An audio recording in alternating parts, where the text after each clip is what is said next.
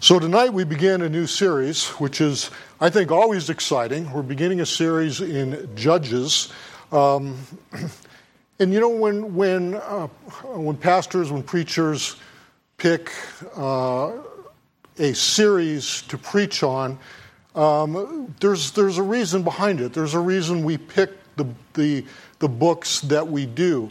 Uh, and it, involves a lot of factors. Some of the factors are that the situation that the congregation is facing is something that the book speaks to. Sometimes it's a situation our culture as a whole is what the book speaks to. Um, personally, what I've always liked to do is uh, if we're doing a New Testament series uh, one night or during one service, that then we do an Old Testament uh, book in the other service or another night. And Pastor Steve is going through Philippians, as you know, at 11 a.m. So this, this evening, we're starting a series in the book of Judges. And I think Judges addresses many issues that we're facing today as a nation, as a people.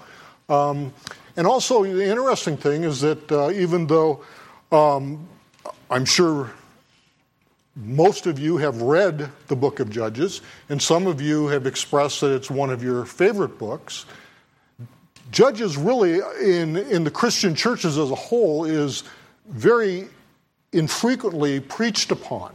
It, it's not really a book that's covered much. And one of the reasons for that is there's a, a difficulty with the modern expositors um, interpreting the. Uh, the large amount of bloodshed that is in the book. How, how do you convey that in a New Testament perspective? And that can be a challenge. But, but what I like about challenges in the scripture is that, in my experience, if we deal with challenges, it serves to strengthen our faith and to strengthen our, our biblical worldview.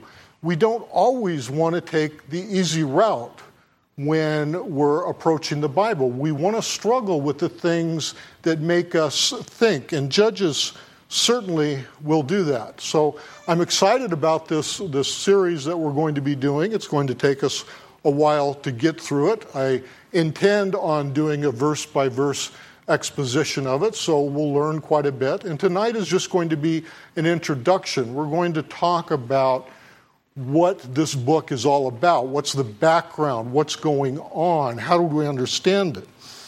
So, first off, let's talk about the time in history of Judges. So, this takes place after the death of Joshua, sometimes after that. And the book is after the book of Joshua. We read about Joshua's death at the beginning of Judges. And so, it's shortly after what we would consider the conquest of the promised land. But as we see, the promised land has really not been conquered. The job has been left half done, so to speak. In the time of the judges that we'll be looking at, that we'll be studying, is what leads up to the establishment of the Israelite monarchy, the Davidic throne. It prepares the way for that. And all of this is taking place approximately 12 centuries before the time of Christ. And who are these people that the Bible calls the judges? Well, in Hebrew, this word is shaphatim. And the root from shaphatim is shaphat. And it means to rule, to administer, to exercise leadership. And there's two basic derivatives of this usage of the root. One is to judge, which, which would be leading in external affairs, and the other, excuse me, internal affairs, and the other would be to deliver, which would be to lead and deliver in external affairs, foreign affairs, so to speak. So these are not judicial officials in our modern sense of the word. You know, as we know, the English term judge is used to describe an official who maintains justice within an established judicial system. That's not what we're talking about here. So, the Hebrew ter- term used in the context of this book describes an individual who maintains justice for the tribes of Israel.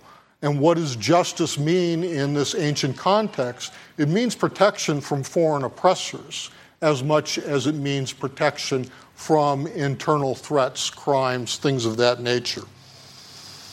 In maintaining inter- international justice is really the role of a king. So, why are the just judges not kings? How are they different from monarchs?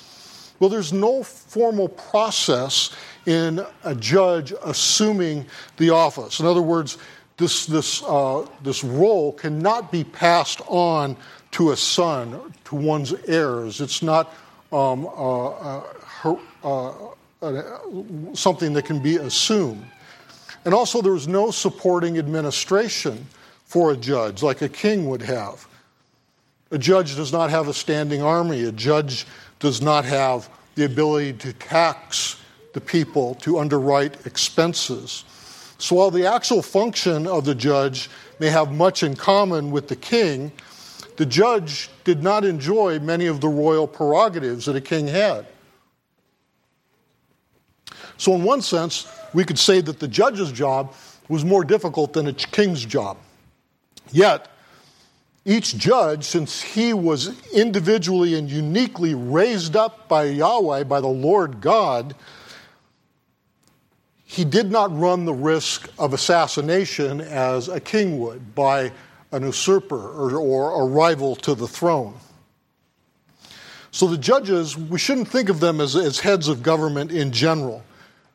But they did have a unique authority, and that was to call out the armies of the tribes. They could call out uh, the army of, of each tribe to gather. Each tribe could or would be required to send men to this call if it was issued. And this is one of the key identifiers of what a judge is. Prior to the monarchy, there was no one from any one tribe that was able to exercise such authority over other tribes. It would take a king to do this. So, therefore, you know, when a judge was able to do it, when a judge was able to gather all the armies, Israel saw this as a sure sign that the Lord God was working through this judge because this was something that was so extraordinary to be able to call out the armies. Um, and when tribes refuse to cooperate, as we will see, it leads to intertribal warfare among the Israelites, civil war. So it wasn't until the establishment of a kingship, a permanent kingship, that a, there was a permanent human central authority over Israel. These judges were not that. They really um, were more like tribal authority figures. They were like chieftains of tribes with a wide range of executive and legislative um, powers. This is an unusual role. And um, so, where did, it, where did this come from? Where did these judges, did, where did they suddenly appear? Well, if you think back to the time of Exodus, and Moses has led the people of Israel out of bondage in, um, in Egypt, and they're out Mount Sinai. And his father in law Jethro comes and visits them in the camp. And what does he find? He finds that Moses is involved from sunup to sundown hearing disputes among the people. He really doesn't have time to do much of anything else. And Jethro takes him aside and says, What you're doing is not good. You're going to wear yourself out. This burden is much too heavy. What you need to do is appoint chiefs over the people chiefs over the thousands, chiefs over the hundreds, chiefs over the fifties, so on and so forth, and have them judge the lesser affairs. And then you judge just the heavy affairs. And this is the establishment of the Shoftim, the judges. Not exactly the same thing, because we're going to see during the time of judges that they really don't perform this judicial aspect that Jethro suggested to Moses. The only time we see it is during the time of the judge Barak, where the prophetess Deborah is working with him, and she actually does judge Israel. She's, she, cases are brought to her and she hears the cases of the people and she judges. But out of the whole book, that's really the only judicial role that we, that we ever see. Now, as far as the book itself, the shape and content of Judges is, is very interesting. And from a preacher's point of view, it's fantastic because actually it's, it's built like a sermon. The, the main body is very sermonic in, in its structure, so it, it lends itself to preaching, which makes many commentators think that they, this, was a, this was intended, this was, the, a purpose, this was a purposeful um, part of, of how the book was uh, put together. So we have, at the beginning, we have two prologues. It's interesting, not just one prologue, but we have two of them. Then we have the long main body, which is the accounts of the judges themselves. And then we have two epilogues that wrap up the book. So two prologues and two epilogues, and they match up they give us a, um, a, a special structure because the, the first prologue that we come to deals with Israel's social fragmentation. The second prologue deals with Israel's religious deterioration. Now, notice both of these are negative things that are going on. So we can tell right off the bat that we're dealing with some um, major societal problems in Israel in this book. The epilogues deal with those same things, but they reverse the order. And this gives us if, um, what, what commentators, theologians would call uh, an A, B, B, A, or A, B, B prime, A prime, if you're outlining it. Um, for a class. So that's, that's how this, this works. So it's, it's, they, they dovetail in a very uh, a very Jewish literary way, which, which is, um, it's just always really cool when you find stuff like that. It's like, man, this is just all so intentional. This isn't just someone writing down an account. It's like this is structured in a way that is, that is very intelligent and very purposeful.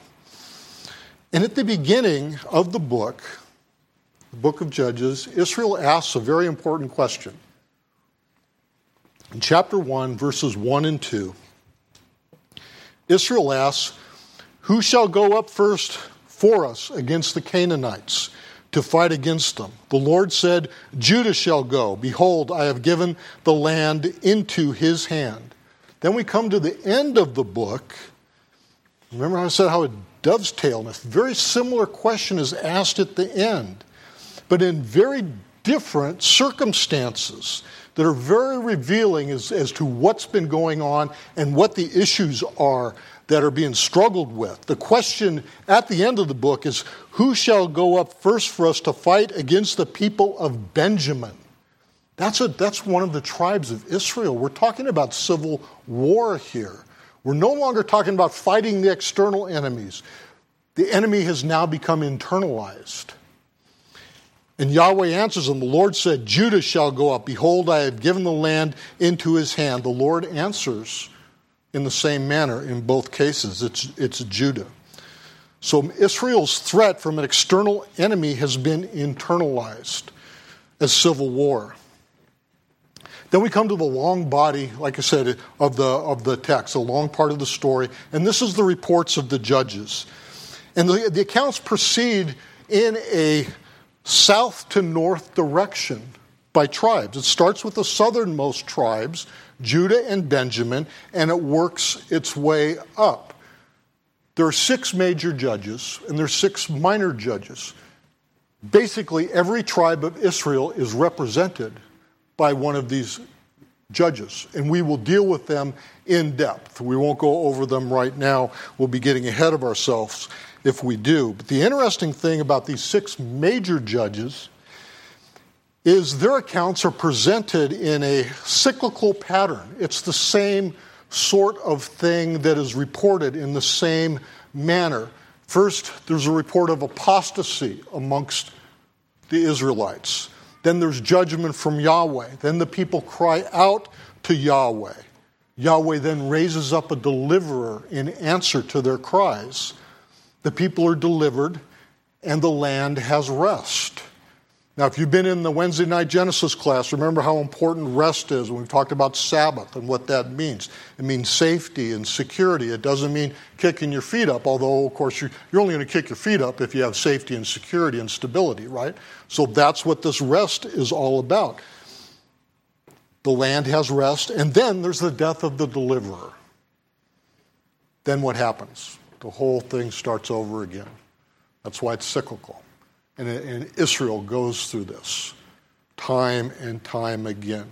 The six minor judges, well, it, when we come to them, we'll see that there's, their reports are very abbreviated, and there's not much in the way of a narrative development. We're told of them, but we're not really told about them. It's an interesting time in the ancient Near East when the judges arise. There's, there's, some, there's some interesting things going on. And consider this think about God's hand being on history at this time.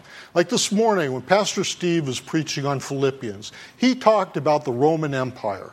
And we've, we've discussed before from the pulpit or from the lectern in classes how important the Roman Empire was for the spread of the gospel and how God established this mighty empire without which the gospel probably could not have spread like it did. Well, what's interesting here in the time of the judges is God crushed all of the empires. The Egyptian empire was waning to the south. The Assyrian Empire to the north was in its last days, it was ready to fall. The Hittite Empire was gone, they had disappeared. There were no mighty empires threatening the land of Canaan at this time. So, what happens? Now, the people who are inhabiting that land are turning their attention towards territorial disputes. Remember, Israel, as I had said, had not completed the conquest. Now is the time to take up the conquest again because there are no mighty empire armies coming in that are threatening um, the people in the land of Canaan. So we have, um, we have the Canaanites, which basically is uh, an umbrella term for the tribes and clans that inherit that land. You know, we don't think of them as like uh, a, a, nation of people. They, they're just a, a, term for the people that lived in the land, and they didn't all get along. You know, they, they, they were factional. They were, they were engaged in tribal warfare with one another. And then we have the Philistines, right? So these are the two arch enemies of Israel that we read about throughout the Old Testament the Canaanites and the Philistines. Well, the Philistines are, are more unified. They're, this, this term means sea people, and they settle along the coast. They probably came from uh, Greece or the Greek Isles, settled five major cities, and they're the coastal inhabitants and the traders who end up traders like they're engaging in trade. They're not like, you know, trying to topple a government. Um, but they become foes of, of Israel um, also. So, this, this land of Canaan um, has typically been the game board, so to speak, for, for war uh, in the ancient Near East. And, and this is kind of um, stopped. So, between, between the 12th and the 11th centuries, um, surrounding empires fought in this area. That was kind of the contested uh, the, contested land that these empires were fighting over. Now there's far greater freedom and maneuverability for the people that uh, reside there.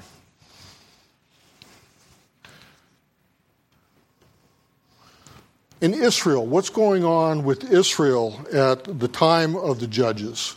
Um, we really need to maybe reconsider our viewpoint of Israel how we think of them in, in, you know, in our modern context, um, too often we envision the Israelites during this period as a cohesive unit, that they're, they're functioning as a, a nation, and they're, they're really not. Um, they, are, uh, uh, they, they don't have the refined organization that we would think of later under um, the monarchy. Uh, they don't have national leaders. Um, they don't have ready, readily available lines of communication. Um, it's true that during periods of their history with uh, their previous leaders like Moses and Joshua, th- these men provided a unifying glue, so to speak, for the earlier generations. But there aren't any individuals like this anymore. There's none like that during the time of Judges. God does not raise up another leader for them like that at this time, and we'll, as we'll see as we go along. Rather, what God does raise up are localized leaders, and there's a somewhat disjointed collection of tribes that at a time align with one another against each other and, uh, or against external enemies. They may come together. Um, they're, they're, apparently they're held together by nothing more than a common understanding of their identity. They, they know who they are. Um, they know that they have been delivered by Yahweh, that they share uh, a common God, that they, that they uh, are to be obedient to His law. Um, so that common history and their allegiance to Yahweh is what's holding them together with, with God as their supreme ruler or judge, and their law, His law, really, as their constitution. And it was this covenant relationship with God, that which bound them together and gave them their identity as a distinct um, people. And so, really, it's just, it's just God holding them together at this point. It's an act of God keeping Israel united. Um, there's, in fact, other than uh, we know of a, a, religious ceremony that was held once a year um, in Shiloh, we know the, that the, the Ark of the Covenant was there, that this, this brought the people together. Um, uh, but other than that, there was little effective unity. Uh, and some of the reasons for this is they were separated from each other by settlements of the unconquered Canaanites, these very warlike, dangerous, powerful enemies that inhabited the land. And some of the Canaanites were in fortified cities. They, these, these cities commanded the major trade routes and communication corridors. So the Israelites were separated from one another. They couldn't connect, they couldn't communicate with each other. And the gods of these Canaanites became a snare to the Israelites, as Joshua had warned them as what would happen.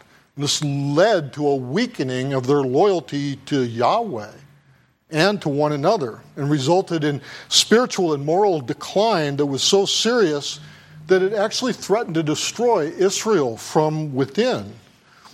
So these tribes, because of this, of, the, of this disunity that was going on, they were slow to help one another in a time of crisis and even fell to fighting amongst themselves. Most of the people were only concerned for their own interests and took advantage of the absence of a central government to do as they pleased because there was no king in all of Israel. So every man did what was right in his eyes, which is a phrase we're going to see repeated in Judges. So this inner decay is going on, and it's threatening to destroy the very fabric of Israel, and actually constituted, some would say, a far more serious threat to Israel's survival in the Judges period than any external attack. So God, has, God is working to bring cohesion back to Israel and to spur Israel back to obedience to Him. Something that I think is, is really interesting and really um, is very meaningful to me in understanding this book is how the book of Judges fits in to the Old Testament. Now, if we look at the layout of the Old Testament in our English Bibles, the book of Judges forms one part of what we call the historical books. And so then these are the books uh, of Joshua through Esther. There's 12 of them. And so by implication, we call them the historical books. We're implying that they deal primarily with the retelling of history which they do, of course. But more importantly, I would say, is how the Hebrew Bible views the book of Judges. It actually places Judges amongst a group of books that are known as the former prophets. The Hebrew scribes, who organized Hebrew scriptures, therefore did not see judges like we do as just a retelling of history, but rather as a religious and indeed a prophetic interpretation of the past. Now, isn't that an interesting way to look at history? That puts history in an entirely different context, doesn't it? It's not just a matter of dates and names and places that you're reading about in, you know, in some dusty volume that really, how does that have anything to do with me? No, the Jews realized that God caused these things to happen.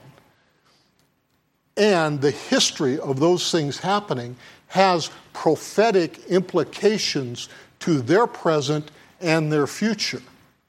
So, my suggestion is that we should look at it the same way. That's the way history should be looked at. If we truly believe that God's decrees are sovereign, that He acts through human history and human time, then we're seeing prophecy played out. And prophecy is given to people as a warning and as an encouragement. So we can look at Israel, Israel's history in this way. I suggest we could also look at our history this way, although none of our history books are inspired scripture, none of our history records are, but God still is working in history in every other nation on earth, right? It's not just God works with the Israelites and everyone else is just kind of on their own. So, as we go through Judges, try to keep that in mind. And, and undoubtedly, you, will see some remarkable correlations to events of our times, as I have, as I've gone through um, the book in preparation for the series. So eventually, there came a, a time in the life of ancient Israel for a serious and reflective examination of the past we know of the things that have befallen Israel in its history.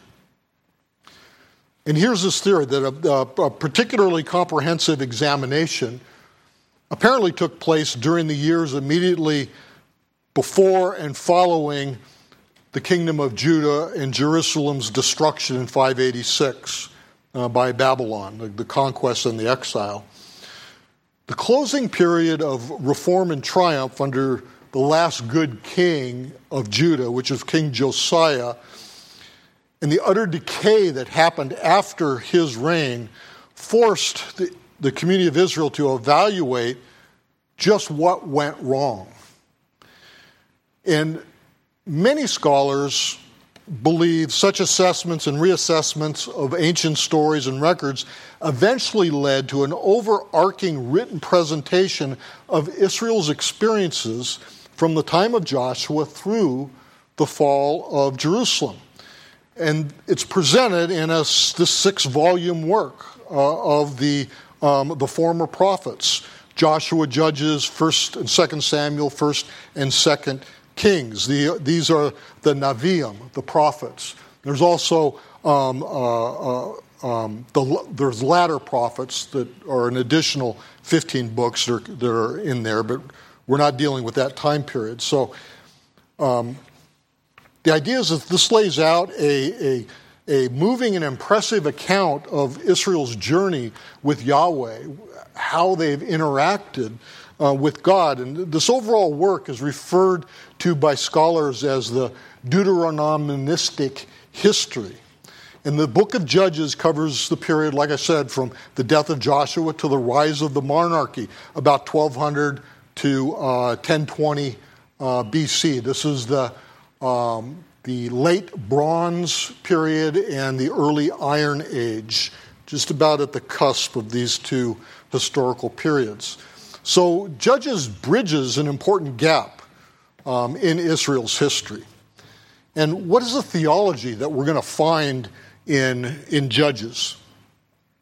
So, as the foundation of this theological interpretation of Israel's past, the writers of, of this uh, Deuteronomistic history use the fundamental principles of what now we find in the book of Deuteronomy. As we, find, as we read in the book of Second Kings, the book of the law supporting Josiah's reforms uh, that was found in the temple wall was likely an early form of the book of Deuteronomy.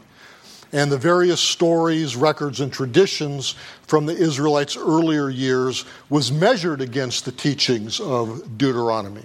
And these teachings can be consolidated into a comprehensive formula, which is obedience to God results in blessing, but disobedience results in disaster leading to the unmistakable conclusion that Israel's eventual downfall and Jerusalem's destruction resulted not from any weakness or unfaithfulness on God's part, but from the community, from Israel's own sinfulness.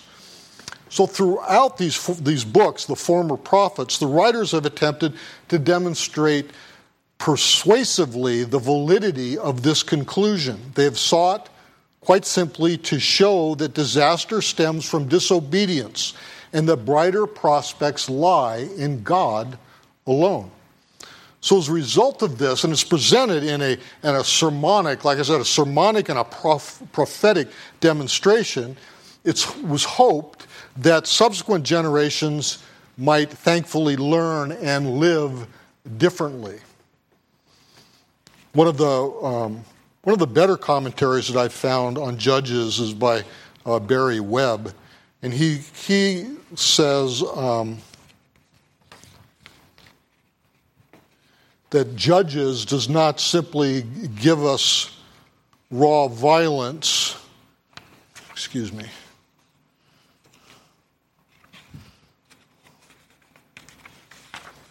Let's say Dr. Webb for a bit.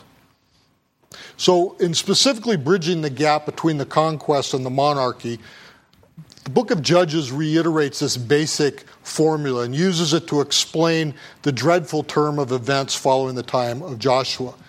And Israel's ever increasing sinfulness repeatedly reduces otherwise promising situations into chaotic nightmares. We're going to see some things that, frankly, as we go through this book, are going to be difficult to understand and comprehend and to explain at times. Over and over again, the Israelites turn out to be their own worst enemy by abandoning God in favor of other deities, of the Canaanites, the people who are dwelling in the land. Furthermore, it's only by altering their ways and truly returning to God can the Israelites hope for genuine and lasting change in the days ahead. Judges clearly demonstrates that God must remain at the center for everything to hold together. Israel had a difficult time learning this. And we should never feel that we have got this idea down and that, you know, how could they, how could they um, make this mistake over and over again? This is a constant issue with fallen humanity. So, Judges has some very important themes in it, and these themes are all timeless. They apply to us just as much as they applied to Israel at the time of the Judges. Number one, leadership is vital, whether it's national, whether it's in the home, in the church, in your place of work. We cannot be without good leadership, and we're going to see how lack of leadership or poor leadership leads to disaster. We'll also see that partial obedience is disobedience. We cannot be partially faithful to God. If we are partially faithful, partially obedient, we are actually unfaithful and disobedient. God graciously calls his people, that includes us, to a covenant relationship. But God tolerates no rivals. God is graceful, grace, gracious and merciful even to those people that sin. God is the one who ultimately saves, not human leaders, as important as they are. They're not our saviors. The purpose of the book of Judges is also timeless. Judges is relentless in bloodletting. There are 69 specific individual violent deaths that are recorded in Judges. they include assassinations, murders, executions, human sacrifice, and suicide. There's a shocking amount of large scale killing that goes on in Judges. 2,400, 200,042. I don't know why I'm having a hard time with this number. Over 200,000 people, I'll say that, in numbered military casualties alone. Altogether, roughly a quarter of a million people perish in Judges. Now, this is where Dr. Webb um, talks about violence. He says, Judges does not simply give us raw violence, but interpreted violence. The challenge for those of us who read it as scripture is not whether we can identify with the violence, but whether we can identify with the theology that frames and interprets it. See, what he's saying is that there, there's a theology behind this violence that, that, that we must understand the theology to understand the violence. Otherwise, we're just reading a bloody historical account, which is not really profitable, right? It's not going to edify us. We have to understand this theology. So, the assessment that we see of Israel um, here is abysmally negative. Israel is her own worst enemy, led by her leaders into a spiraling catastrophe, each judge worse than the last. So, this is ultimately, like I said, a book on leadership, or rather the lack thereof. And Judges is concerned with seeking an answer to a straightforward question. And that question is who is going to lead Israel? Like I, like I told you, we see this question asked at the beginning and at the end. And in the body of Judges, it begins with Othniel, the model judge, and ends with Samson. And Samson, the last judge, major judge that we have an account of, is so negatively evaluated that he dies against pagan formula uh, foreigners by his own efforts, and his own efforts to kill them, and his death leads to anarchy in Israel. Judges deals with politics what we call politics today, but really it's God's involvement in raising up leaders. God plays a direct role in the affairs of nations. We see this. He summons one foreign leader after another to deal with his disobedient people. And the same God actively participates within Israel's own political arena. He selects and ultimately empowers certain leaders the judges, people whose political and military exploits will make them heroes among the population at large. And throughout Judges, God is not simply establishing an alternative community by totally separating his people from the rest of the world. No, he's he, God and his use of the Israelites is, works through the political and social structures of the day to bring about God's purposes. So that's all well and good from an Old Testament perspective, but what about the New Testament and, and Judges? It can be difficult, honestly, to reconcile events in Judges in, involving the violent seizure of Canaanite lands, the killing or expulsion of its inhabitants, the destruction of their culture, and to, to reconcile that with the Christian principle of loving one's enemies and the prevailing modern view that all cultures are, are equal. So we, ha- we have to deal with this. We have to be able to explain this and understand it. However, I would argue that the New Testament does not give us the option of simply rejecting judges.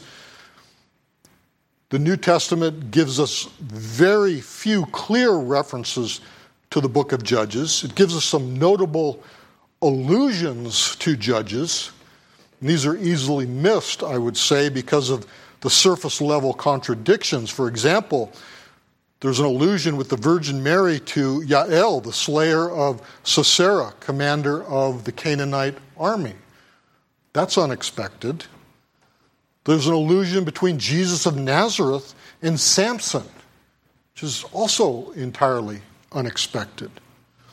But most notably, in the New Testament, we have the book of Hebrews, Hebrews 11, 32 through 34, which names several of the judges as men of faith. And the author of Hebrews writes And what more shall I say? For time would fail me to tell of Gideon, Barak, Samson, Jephthah. These are four major judges. Of David and Samuel, not in the book of Judges, but one of the, but the last judge of Israel, and the prophets who, through faith, conquered kingdoms enforced justice, obtained promises, stopped the mouths of lions, quenched the power of fire, escaped the edge of the sword, were made strong out of weakness, became mighty in war, put foreign enemies to flight. As we go through these individual accounts of these major judges, we have to reconcile the fact that Scripture tells us that these are men of faith. And we're going to see some things that they do that frankly are hard to understand, that could be repulsive to us. And yet we have to understand how does, how does God term them men of faith? Well, first and most obvious, um, when we look at this passage in Hebrews, the judges are not repudiated at all, but they're lauded. They're, they're, they're um, along with such obvious, worthy figures like Noah, Abraham, and Moses. And they're named in Hebrews, which as a book is explicitly about the new and better covenant, which has been inaugurated in Christ. So the New Testament doesn't give us an option of simply disowning the judges because of some of the difficulties we're going to encounter the difficulties of them belonging to a barbaric age. You know, we just can't categorize them as that. They're barbarians in which they made mistakes because they had the wrong ideas about God. That we're not all, we're, we don't have room for that uh, as an excuse. The letter to the Hebrews does not put us in the position of being able to judge the judges, so to speak. In fact, it is the opposite. It locates them among the great cloud of witnesses that Hebrews chapter 12, verse 1 talks about. The cloud of witnesses by which our own performance as Christians can be evaluated. Secondly, the judges appear in Hebrews in a passage introduced by these theme statements in, in chapter 11, verses 1 and 2, where the author says, Now faith is the assurance of things hoped for the conviction of things not seen, for by it the people of old received their commendation. The two verses that refer to judges specifically pick this up with the clause, quote, who through faith conquered kingdoms, end quote. In other words, these judges are not negative examples. They don't stand in contrast to the heroes of the faith, such as Abraham, Moses, and David. Rather, they serve as examples of the faith that Hebrews chapter 11 is all about. It's important that we keep that in mind. It would be inappropriate, therefore, in reading the story of the judges to simply point out their faults and leave it at that. If we do not find faith in the judges, then according to the letter of Hebrews, we're missing something, perhaps even missing what is most important. And third, the judges appear in Hebrews 11 in a summary of salvation history that runs from Abel through Abraham, Moses, David, the prophets, and to Jesus Christ. In other words, the God whom we meet in the book of Judges is the same God who has acted in Christ for our salvation. What we see God doing in Judges must be understood as moving forward his saving purposes which will eventually find their fulfillment in Christ. So, in the New Testament perspective, the judges not only have an illustrative function, that is in reference to living the Christian life, but they also have a typological function that reference to the person and work of Christ. They serve both of these functions for us.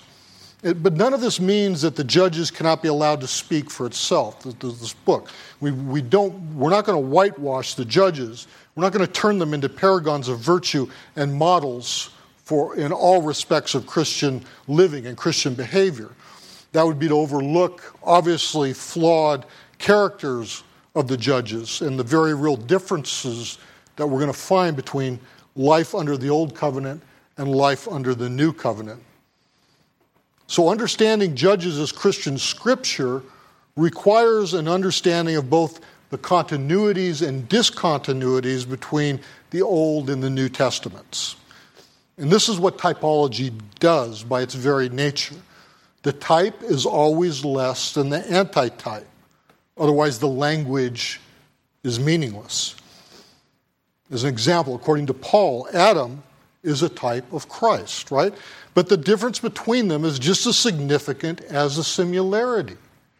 Both are important.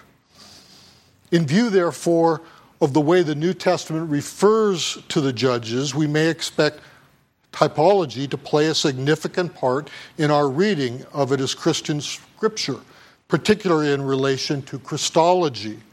But we may also expect judges to contribute to what the whole Bible has to say about the life of faith. So these themes and theological messages that we're going to find in Judges are just applicable to us today as spiritual Israel as they were to ancient physical Israel. I know I've given you a lot of information tonight in, in this introduction, but these are all the different areas that really we, we need to try and be thinking about as, we go through Judges to make it all fit. Um, and it, it, it's, it'll be interesting. I think it'll be challenging at times. Um, there's some there's some areas that um, you're undoubtedly going to be scratching your head over. Um, but just re- remember how Hebrews chapter 11 presents this book to us. That it is an example of faith, and that's what we're going to be looking at and focusing on. So, with that, um, thank you for your attention. Let's close in prayer. Please join me. Heavenly Father, we give thanks again for this day. This is your day that we have enjoyed so much, Father. We give thanks for the brethren here um, at Sovereign Grace that we are able to come together. Father, that we have the joy of meeting together for three different services on your day, that we can hear your word preached three different times, Father. I pray that we profit from it, that it, that it helps us get through our week, Father, that it helps us in our obedience to you, that we may be better witnesses to the people we encounter in our daily walk of life. Father, may we dwell on this issue of faith and what it means to be faithful to you, that, that within that is, is the idea of obedience that you desire obedience, you desire our steadfast loyalty. Father, we know we have that from you, and we give thanks for that. I ask for blessings on uh, the brothers and sisters here tonight that are present and those that are watching on the live stream, Father. Guide them as they go through their week. Protect them, Father. Um, be with them. We know you're with them at all times. Let the them feel your presence, Father, during any times of difficulty. And we give thanks again. In Jesus' name, amen.